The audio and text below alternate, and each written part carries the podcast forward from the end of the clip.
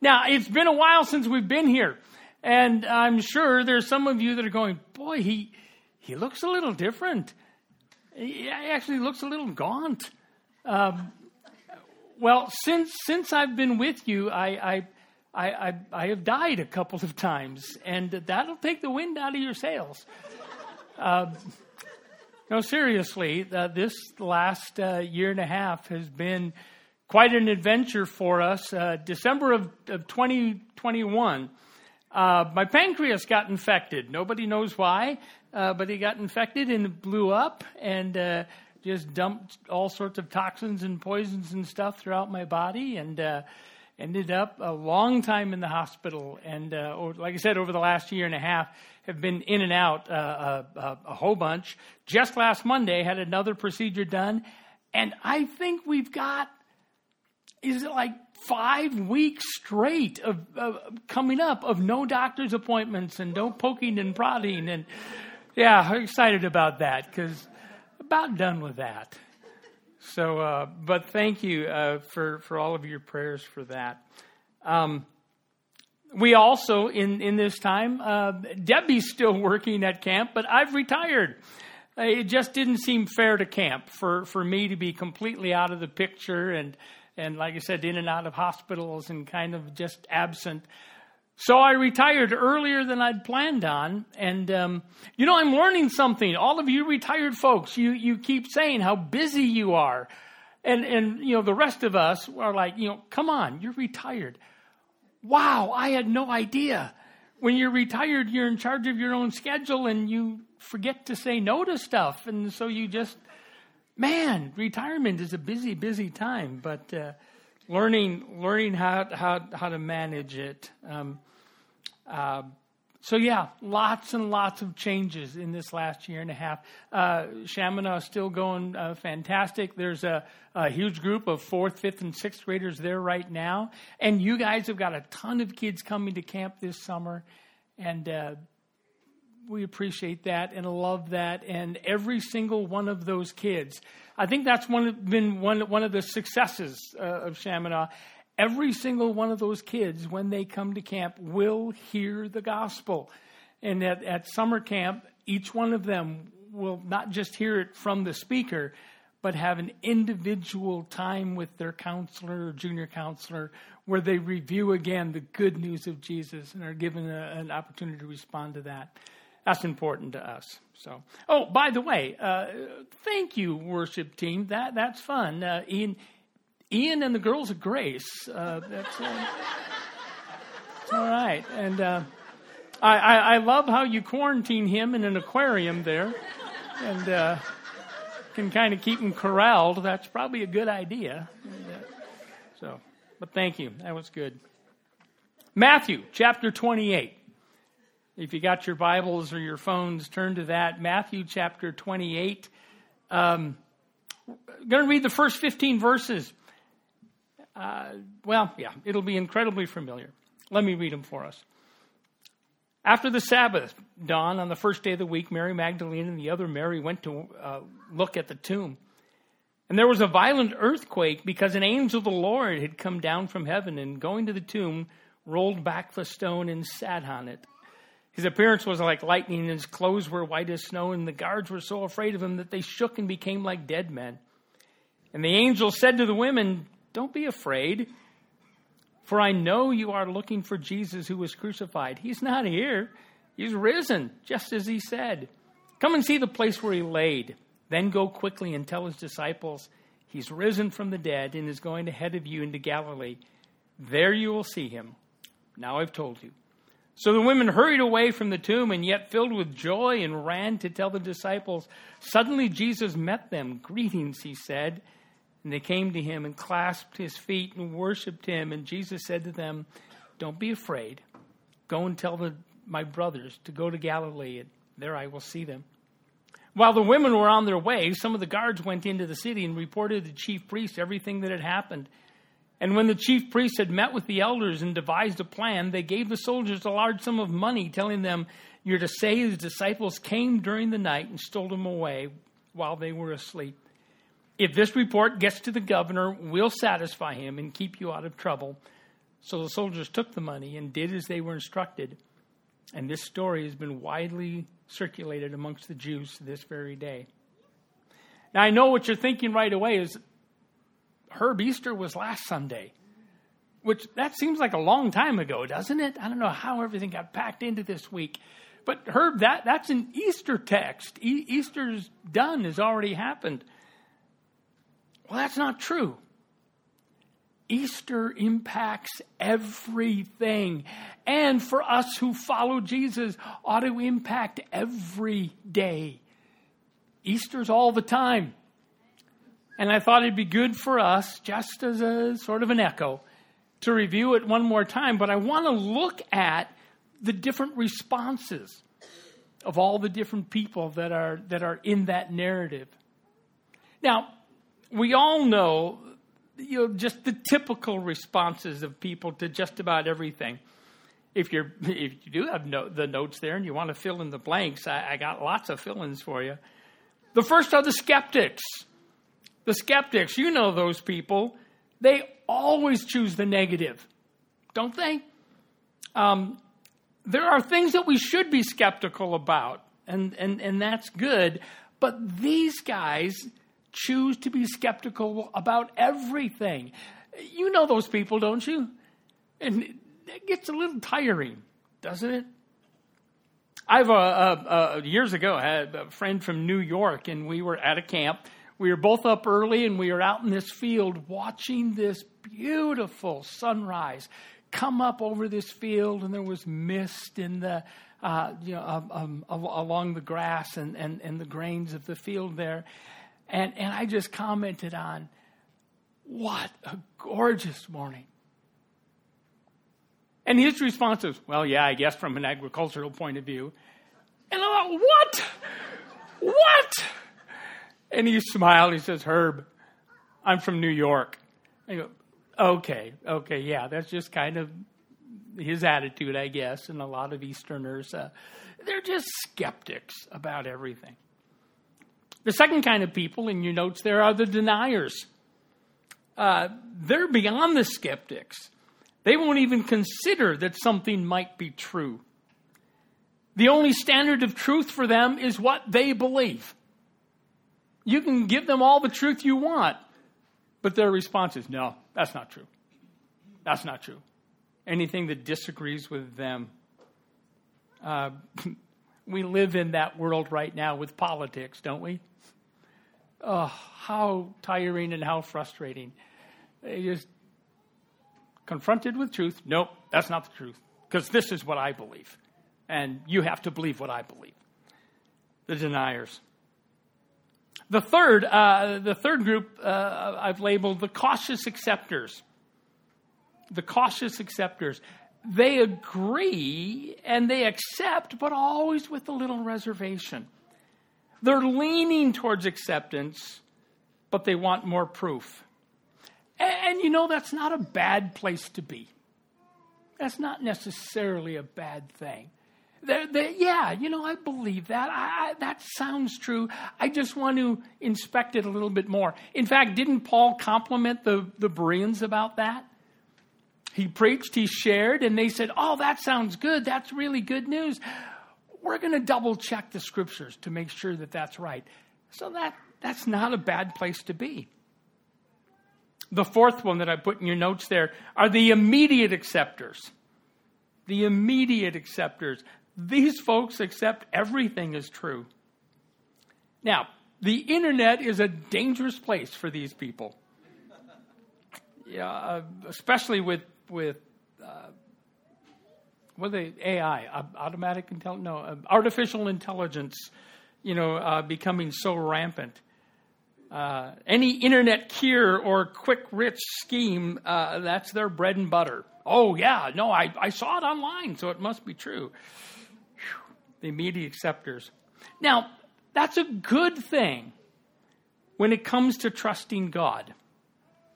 If there's a command in Scripture or a way of how life works best, those folks don't ask questions, they just do. And, and in fact, that's, that's the whole theme, or one of the themes, the major themes of the book of Proverbs. Obedience comes before understanding. And again, you know, how many times have you found yourself in the, in that situation where, well, well, God, I'm willing to follow, but I just don't get it. I want to understand. No, no. Proverbs says you obey first, immediate acceptors, and then once you obey, understanding often comes. Now, our text this morning gives us, I think, those four examples of responses from the different groups of, of people uh, immediately following the resurrection there. Scott preached on Easter Sunday when he spoke about the evidences for the resurrection, but today I want to look a little deeper at the people's responses. Because you have to respond to Easter.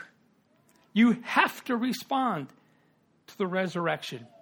You, you don't have a choice. Now, Look at the response of the guards. Uh, the response of the guards is the first one in your notes there. They fear and they lie. You ever done that? You know, maybe not a full on lie, but kind of told a, a, a half truth to, uh, to kind of protect yourself. And many of us have found that trying to keep a lie straight is a lot of work, isn't it? You you you told a lie and you got to remember oh yeah that's the way i that's the way i i, I fashioned that story. Uh, and the the poor guards had to uh, tell that lie and continue in that lie.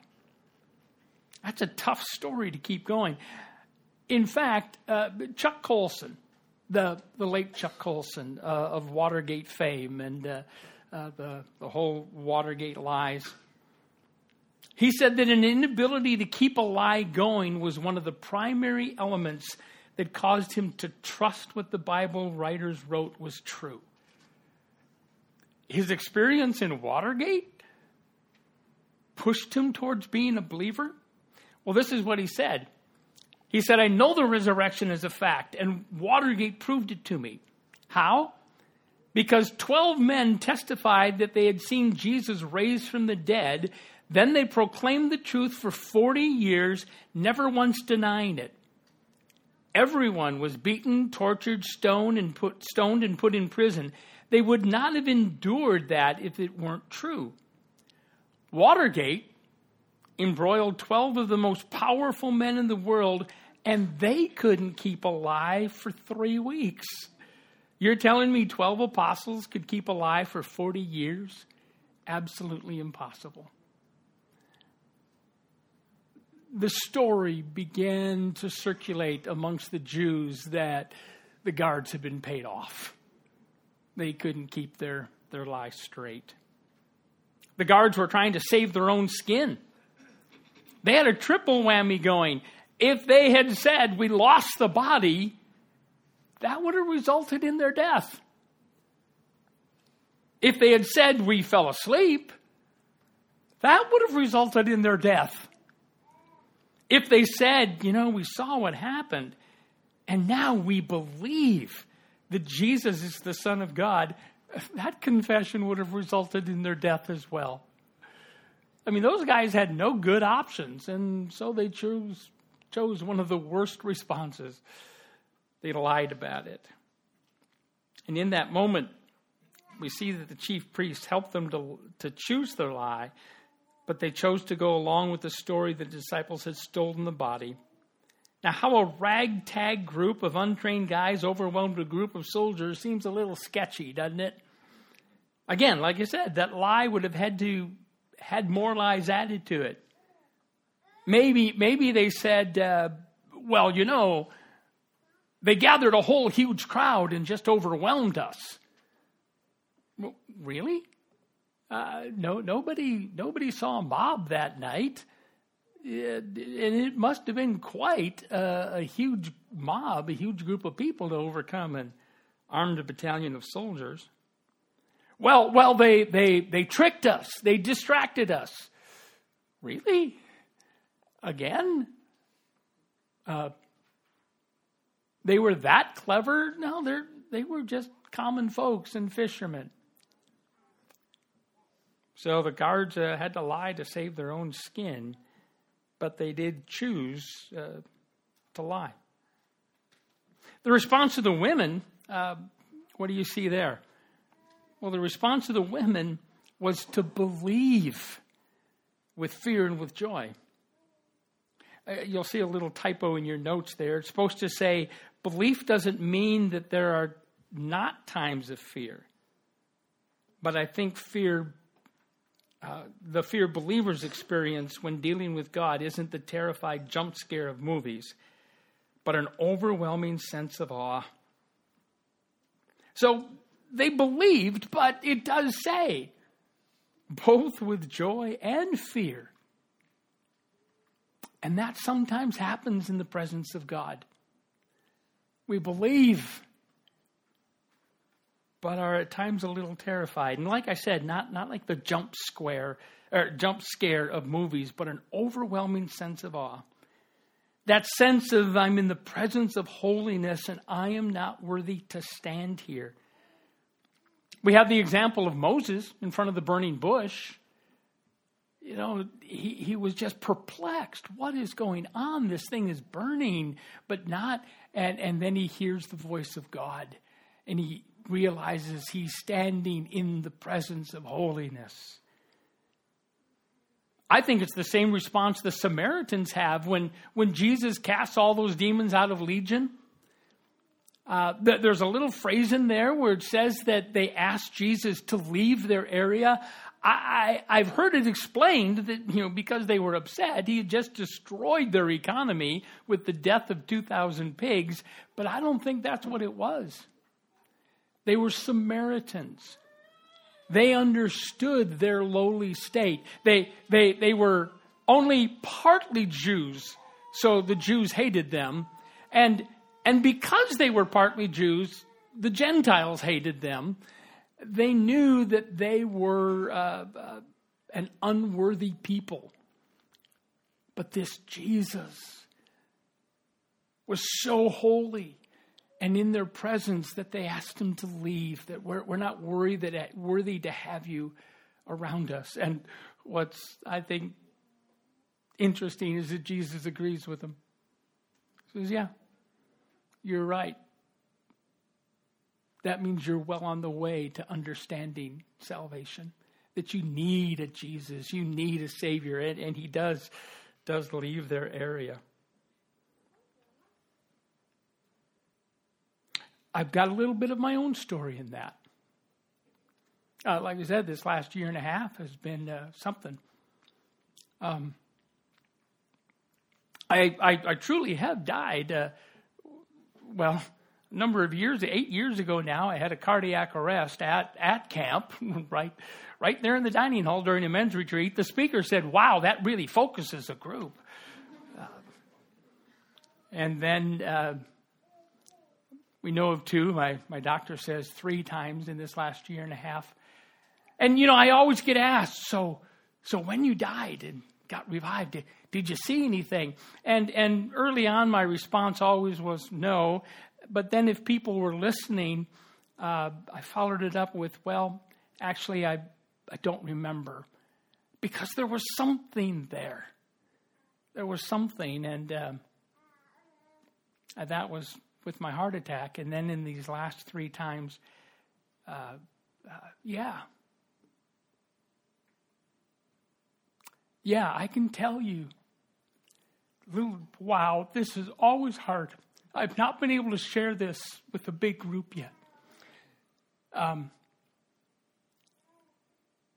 I can tell you what glimpses of heaven look like. It's amazing. It's absolutely amazing. Uh, I got to see some people that love Jesus and that I loved and our family loved that have gone on before us. And I tell you what, they look so good and healthy, like life like you've never seen life before in them. Um, yeah, we won't go into that, just all the different people, but I'll tell you three things that I know to be true. Number one, heaven is beautiful. And I didn't see much. But the light, the light is just so different in heaven. It's so beautiful and golden and clear. Number two, I can tell you the peace, the comfort is overwhelming. It truly is a peace that passes all understanding. To stand there and just bask in this, this peace of everything is right, everything is good. And, and, and the third thing is, I promise you that when the believer, when you, if you know and love Jesus, when you step into heaven, you will not be alone. It's not a private experience at all. You will be surrounded by a great cloud of witnesses. You won't be alone. You can celebrate that when, when a loved one that you know uh, who loves Jesus steps into heaven. You can be assured that they are seeing beauty, that they are experiencing peace, and that they are with a great cloud of witnesses that they know and love. The women believed, but they were also terrified, but it was an awestruckness. They, they knew they were in the presence of holiness when they saw the angels and when they saw Jesus. Let's move on. Number three, the responses of the chief priest and the synagogue elders. The response, the response of the chief priest and the synagogue el- elders uh, was one of denial. They were the deniers and the liars, and they had to cover up the lies, and they had to spread a rumor about the disciples. They were the epitome of those people that we mentioned that they will do anything to keep from being confronted with the truth. That's your other blank there. They'll do anything to be to keep from being confronted with the truth. Hmm. We'd mentioned how much work it is to keep a lie going, and lies lead to other lies they had to pay the soldiers a great sum of money to keep quiet. Now, how did they account for that in the temple books? Hmm? How did they rewrite that expenditure so it didn't show up as a cover up? And I wonder how many of the soldiers had some reservations about it and later on wondered if indeed Christ had been resurrected and now they were terrified over what they had done. And it's at that point that we run in to the atheist dilemma of what if you're wrong? Now, it, it, it, this seems trite, but for the believer, let's say that we're wrong. Now, I'm, I am absolutely convinced with every cell in my body that we're not. But what if we are? What damage is there? But what if the atheist is wrong? That's the atheist dilemma is what if you're wrong? The consequences are eternal. and the chief priests and the synagogue officials and uh, and the soldiers at that point as well. I'm sure that at some point they had to contemplate that. Uh, this little tangent here in my in my last hospital stay, uh, uh, got an infection and, and all sorts of stuff. But anyways, the, I, I thought I was in the hospital because of this infection, because of having to change PICC lines and all that sort of thing. And, and I think we discovered, nope, that's not why I was in the hospital this last time. It was for my roommate, who was an aggressive atheist, who while I was there, got word from his doctor that he had terminal cancer. And wow, for the five days that we laid there, did our conversation change. And this aggressive atheist would not stop asking questions about the Jesus who he didn't believe in. But he had lots of questions. And I think we moved the needle a bit. Been in contact with him a little bit since. What if you're wrong? Well, finally, we see the responses of the disciples that I called a cautious acceptance. Now, Scott pointed out last week how the, t- how the testimony in court from a woman was deemed worthless. And yet, that's who Jesus chooses to be the first the first announcers of his resurrection and it's to the disciples and and they want to believe they're those cautious acceptors but they have to go look for themselves. They were hopeful enough to go and see for themselves.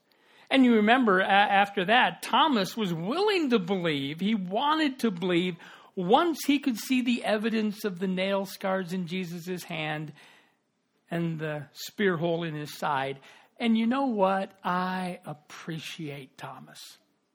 He always gets a bad rap, but I, I appreciate him you know, I want to believe, but but I want to make sure. And so he gives that to us. And Jesus appears and says, Tom,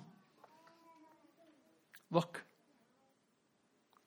Uh, the disciples are those cautious acceptors. And like I said, I'm okay with people who are considering Christianity but want to prove and, and do their own research as long as they do their research. You know, again, you know those people. Well, I, you know, boy, it, I, I just, I just want to uh, investigate a bit more, and then they never do. Uh, I always challenge them on that.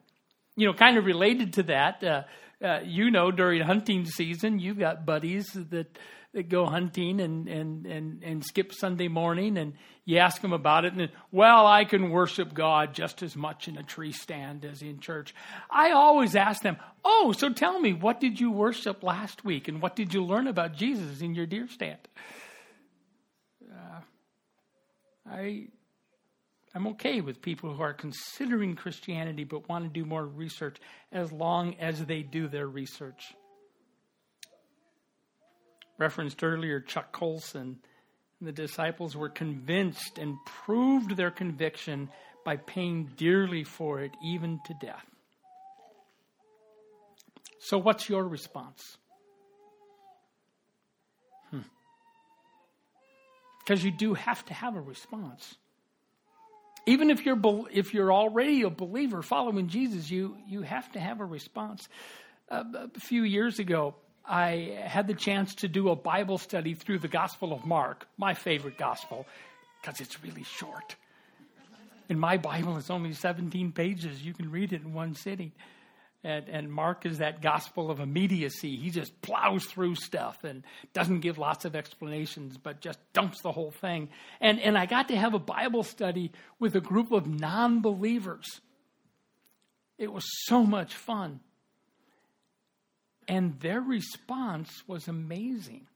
You know how, how Mark ends kind of abruptly, especially if you take off the last 20 verses that, that were probably added by a scribe later? Uh, Mark ends right here. Mark ends with this very same passage that, and the women went to the tomb and it was empty, and they talked to an angel and, and Jesus was gone.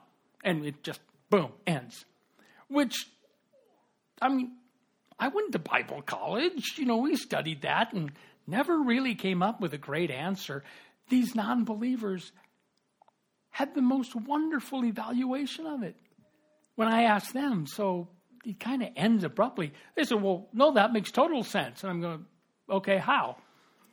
And they said, Well, Herb, all throughout this book, uh, Mark keeps saying, Here's something Jesus did. Do you think he's the Messiah? Here's something Jesus did. Do you think he's the Messiah? Here's something Jesus did. Do you think he's the Messiah? And now he's come to the end. Uh, here, Jesus, there's an empty tomb. He rose from the dead. What do you think? I thought, that's genius. You must respond, and ignoring is not an option. And if you happen to be here this morning and you have not trusted Jesus as your Savior, you have to respond, and it could be today. Right now, right sitting where you are, you could say, You know what, Jesus? I don't understand it all, but yeah, you're the Redeemer, and I need a Redeemer. And that could be today. And if that is you, grab somebody after the service and say, Hey, I want to talk more about this. But even if you are a believer, you will regularly be confronted with how to put your faith into action. Uh, do you trust Jesus for your safety or not? You can't control everything. Mom, oops. Did I say that out loud? There are times when I got to let my kid go. And I tell you what, if they're following Jesus, they couldn't be in a safer place. Because as much as you love your kid, Jesus loves him or her more than you do. Imagine that. Uh, do you trust Jesus? We it, don't have time for the story now, but you know, a number of years ago, we had a home invasion. Guy came into our house with a gun, tied us up, robbed us, all sorts of stuff. And and when that hit the news, by the way, by the way, if that ever happens to you, call your mother before she sees it on the evening news. Hindsight. But online in the Star and Tribune, there's a place where people can make comments, and there were some people that made comments like, What an idiot! He should have had a gun, could have protected his family. You know, he could have shot the guy. And I thought, you know what? I believe Jesus is stronger than bullets. I really do. As a believer, as you follow Jesus, do you really trust him for your safety? Um, as the Holy Spirit prompts you to do things, do you respond? Uh, Debbie's sister's husband uh, was killed in a tragic accident a few years ago. And, uh, you know, as a, as a young man in a young family, and and uh, as Debbie was there one day with, with just to be with her sister, a couple of women from church showed up at the house, and one of them had a Costco size toilet paper. You know, the, the way you buy things at Costco and, and Sam's Club, huge. And another one had a big Costco size box of Kleenexes. And, and, you know, it was like, okay, well, thanks. But you know what? As all sorts of people were coming through the house in the days to follow. That's exactly what was needed. And I thought, you know, those wonderful women, I'm sure they couldn't explain it either, but they just had this prompting from the Holy Spirit that, you know, we need to go see Lisa and we need to give our love to her and we need to bring Kleenexes and toilet paper. A lot of times we don't follow the urgings of the Holy Spirit because we think, oh, I'm, I'm, I'm going to look dumb you know what? We hesitate because we don't want to feel dumb, but it's not about you. It's about following the Holy Spirit. And a lot of times we discount our gift. Whatever gifting it is the Holy Spirit has given us, a lot of times we discount it because it isn't as flashy as somebody else's. And your gift may be exactly what a person or a situation at the time needs. The body of Christ needs your gift. Don't ever discount that. If the Holy Spirit is urging you, we, even as believers, have tons of opportunity to respond to what the Holy Spirit is prompting. We get to respond to what Easter means. Maybe it means giving generously when prompted. Uh, we have a young couple who made a major, major gift to camp. It was, they're a young couple. I had no idea they had the capacity to do capacity to do that. And and when I spoke with them and said, "Are you sure you really want to do this? Because you're a young family, it might be good to be, you know, preparing long term."